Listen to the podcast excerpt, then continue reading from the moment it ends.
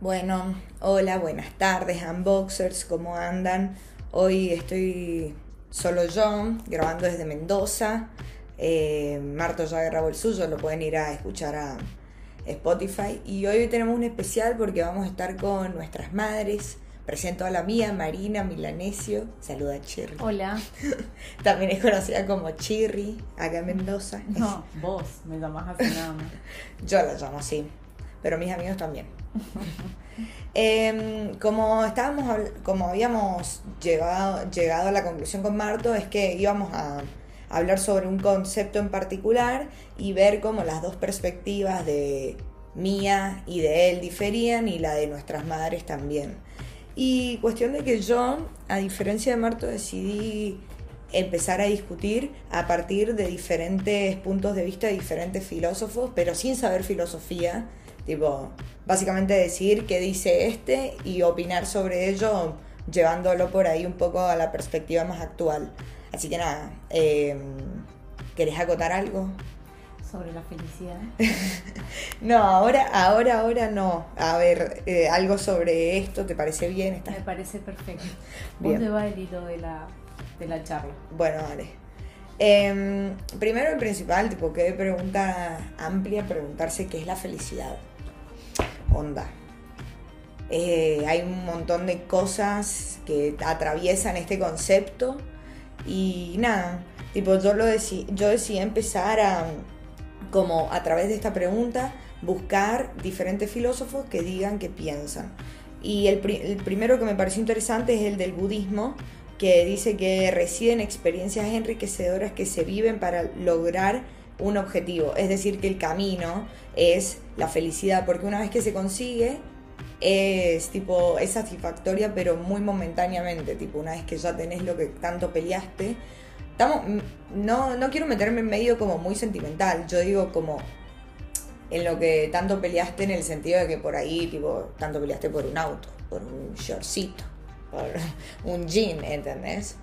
Eh, y ese es el que dice el budismo. Y no sé, tipo, vos pensás que es así, madre.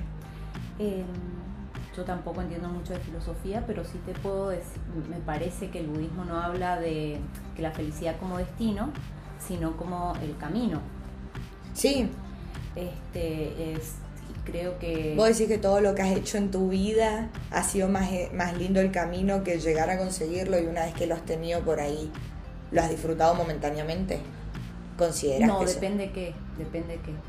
Este, para mí, por ejemplo, eh, no sé, obtener mi título universitario fue el camino no fue tan este tan eh, tranquilo ni tan amable, pero una vez que lo obtuve lo, eh, lo disfruto a diario. Saber que, hice ese esfuerzo, que me ha traído un montón de beneficios y que, mm, este, bueno, me siento orgullosa de eso. Eh, criar los hijos eh, es el camino, es todos los días algo, algo lindo que... Eso debe ser re loco lo de los hijos.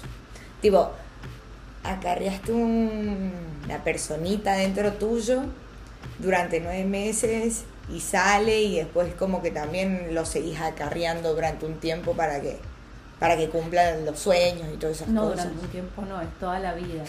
Es toda la vida, no es durante un tiempo. Una vez que uno es madre ya nunca más puede dejar de.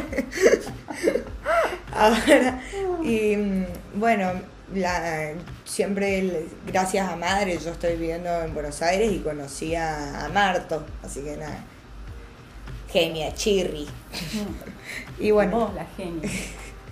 eh, bueno, la otra que tiene mucho que ver es la de Aristóteles, que Aristóteles dice que reside en nosotros mismos, en el sentido de que él siempre decía, esta es muy parecida a la del budismo, porque básicamente dice de que es bastante individualista para la época, porque es de la antigua Grecia, pero decía que básicamente luchar por lo que queremos por ahí sin tanto importarnos tanto lo que, tipo, dejar como personas, aplastar al otro, digamos. Tipo, esto es como un poco más por así decirlo, sí, individualista. Y onda, ¿y vos qué pensás de eso? Tipo, ¿vos te consideras una persona individualista en ese sentido? En el sentido que, tipo, si tenés que hacer algún, por ejemplo, si te querés hacer un proyecto y estás con una amiga o con alguien o por ahí, bueno, todos los proyectos familiares a veces también son complicados. Eh, onda, y vos se te da la posibilidad de, de lograr el objetivo. No sé si es, no sé si es como, perdón por la expresión, pero no sé si es cagar a la otra persona, pero sí es como decirle como, mira, me veo con las posibilidades de avanzar un poco más rápido que vos, te, te voy a soltar la mano. ¿Vos qué pensás respecto a eso? Mm, difícil la pregunta, porque la verdad que también todo depende si la otra persona está tan interesada como vos en el mismo proyecto, por ahí no le importa, pero si está tan interesada como vos me parece que hay que buscar la, mm, el camino que, en el que las dos personas se sientan satisfechas e interesadas, las dos o tres o la sociedad o lo que sea, para lograr el objetivo. Ahora, si por ahí uno está súper entusiasmado y la otra no tanto, y bueno, le soltás la mano, no es ni soltarle la mano, es separar el camino y que cada uno encuentre satisfacción en, en, su, en, su tarea. Porque por ahí acarrear también a la otra persona de la mano y que la, y sea una mochila tampoco es. Entonces, si hay un este, afecto societario, y bueno, las dos personas van a, a tratar de lograr eh, el objetivo y van a estar satisfechas las dos y van a estar verse beneficiadas las dos.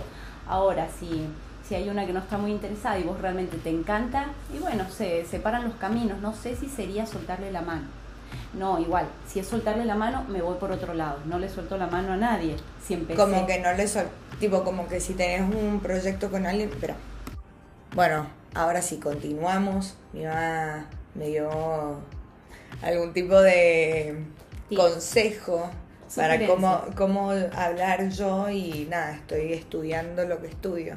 Las madres siempre saben todo. ¿Qué me dijiste? No, nada. Bueno, la otra, la otra rama, o sea, que esta ya es un poco más de mis favoritos para la gente que me conoce, que es Nietzsche, pero siempre es muy...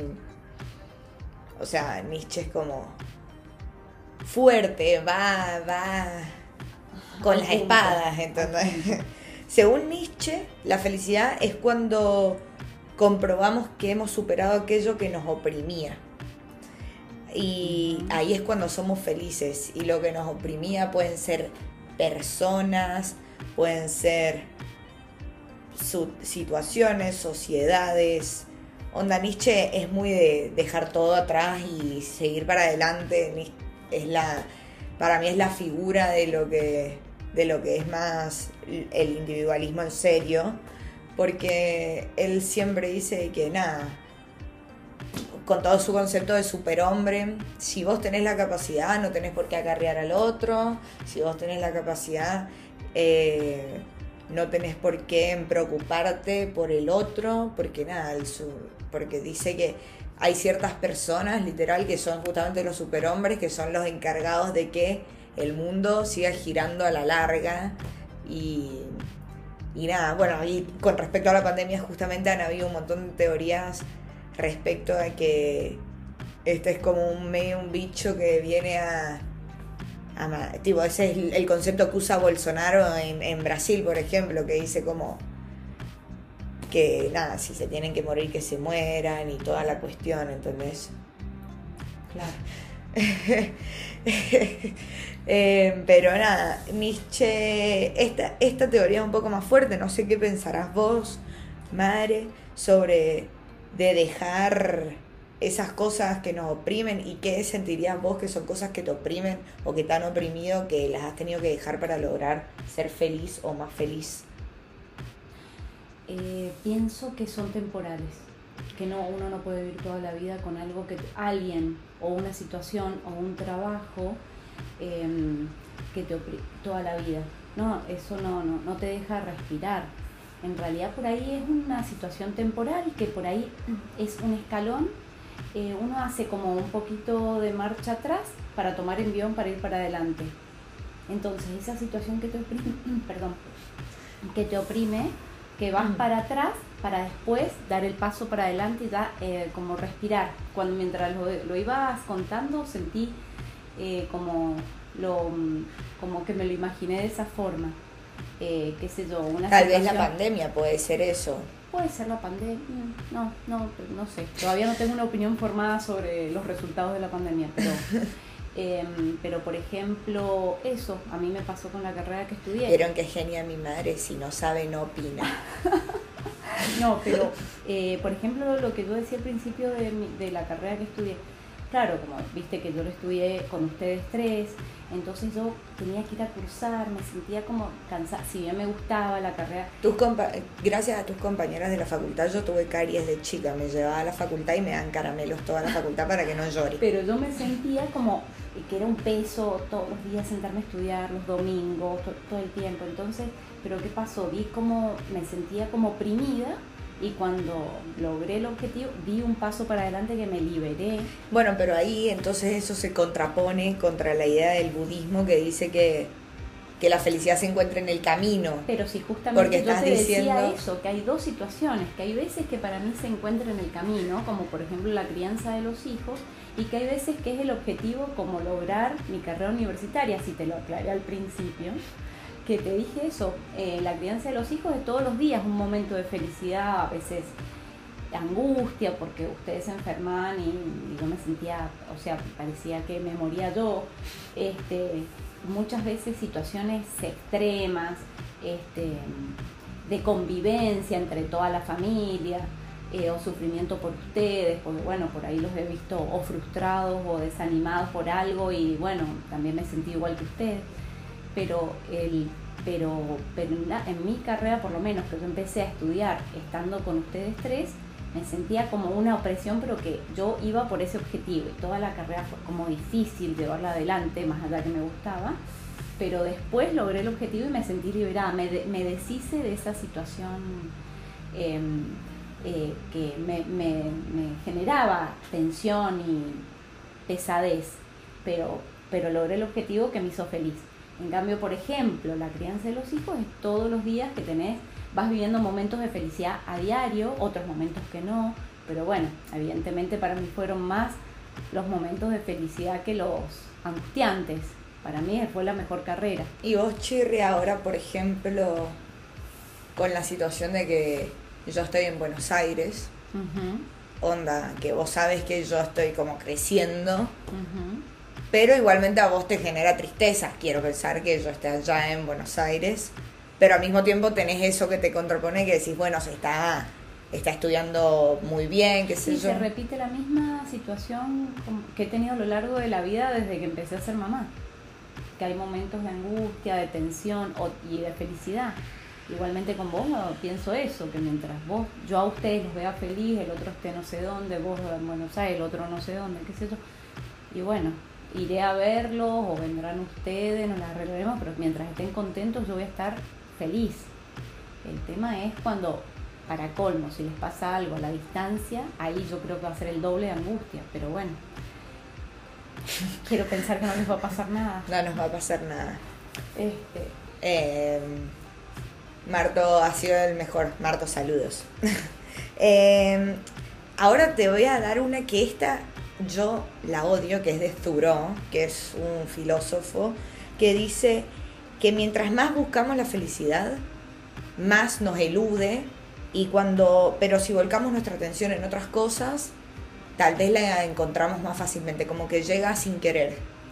Y esta a mí no me gusta porque yo siento que esta, perdón de nuevo por el término, pero siento que es como medio de mediocrity.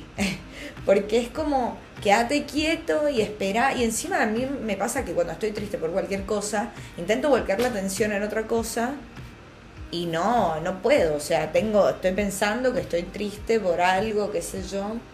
Tipo, no llega la felicidad por el hecho de ignorarla, ¿entendés? O de no buscarla. Yo siempre, yo soy muy o sea, yo soy fundamentalista de que la felicidad y todo lo que queremos lo tenemos que ir a buscar, tipo, no llega así de la nada. No sé vos qué pensás con eso, tipo de... Mientras más la buscamos, más nos elude. Claro, dice. Y por ahí es obsesionarse con algo Eso es lo que entiendo. Claro, es algo así. Tipo, que dice que bueno, es que cuando te obsesionas con algo por ahí, viste, que no, no, no lo, digamos, no lo, no sé si la palabra es racionalizar o no lo, este, digamos, cuando más te obsesionas con algo, generalmente tomas el camino errado para encontrarlo, porque estás obsesiva con eso, creo. No soy psicóloga ni nada, pero mm, es a, a nivel personal que no puedo responder. Que en realidad cuando uno se obsesiona con algo, es, eh, seguro que tomaste el camino errado para lograrlo. En cambio, muchas veces cuando vas disfrutando del momento, de nuevo volvemos a, a disfrutar el camino para lograr el objetivo y vas llegando hasta, hasta lo podés, eh, no sé si la palabra de nuevo es racionalizar, hasta podés este, eh, saber que no puedes llegar y no obstante disfrutaste el camino. Eso. sí. Este, no sé, me parece que hay que relajar un poco, como en todo. Y si te pones como objetivo eso, ser feliz, no sé, este, me parece que hay que, como en todo, hay que ir relajando un poco y ver, y bueno, y saber que si viene algo malo por ahí, es parte de un aprendizaje y sentirse feliz con eso, con ese aprendizaje que lograste de esa situación negativa. Eh, y por ahí eso lo, alguien lo puede considerar mediocre y para mí es como este La felicidad se debe trabajar, absolutamente básicamente. sí Pero teniendo pensamientos positivos tratando de ver el lado positivo de alguien o de alguna situación o eh, sí no es fácil hay que remarla todos los días para mí también la felicidad todos los días hay que remarla porque es mucho más fácil tirarse no que la vida es mala que que, es re- esta situación que y no. Obvio, pero hay veces que las situaciones chirri nos sobrepasan, como el tema de la. De la pandemia, o sea, literalmente hay gente que ha hablado de la idea de que literalmente en pandemia hay que mantener las ganas de vivir, ¿entendés? Hay gente que ha tocado ya esos temas, no es casi decir mantener las ganas de tener objetivos, es mantener las ganas de vivir, hay Sí, gente que sí, totalmente. tipo No, y ni hablemos de gente que, que está peleándola para poder subsistir, para alimentar su familia. Ni hablar, ni hablar.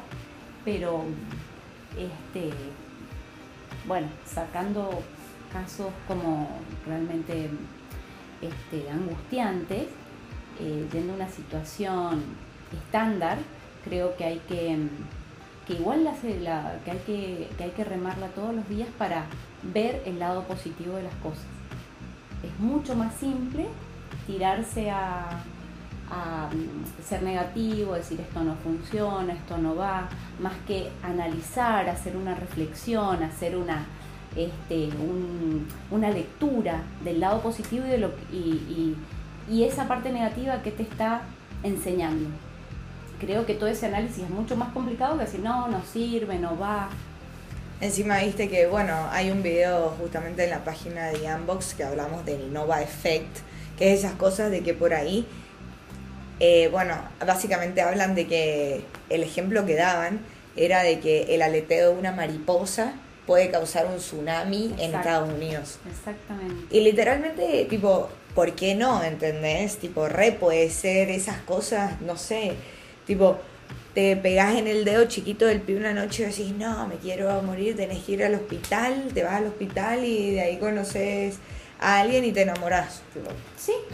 puede ¿por qué no? pasar, Puede ¿entendés? pasar. Tipo, entonces son esas cosas y esas, para mí la clave, como siempre, y desde, y a Marto también se lo digo todo el tiempo, y a mis amigos y a mis amigas también, que la clave es como festejarse las cosas chiquitas también Exacto. y no solo tener siempre metas a largo plazo porque nada, generalmente no llegas a tener esa satisfacción tan rápidamente que si ponele, no sé, hoy decís, hoy voy a cocinarle a mi mamá algo re rico. Bueno, Y le cocinas algo re rico a tu mamá y tu mamá te va a decir qué rico y vos vas a decir, bueno, bueno, qué bien.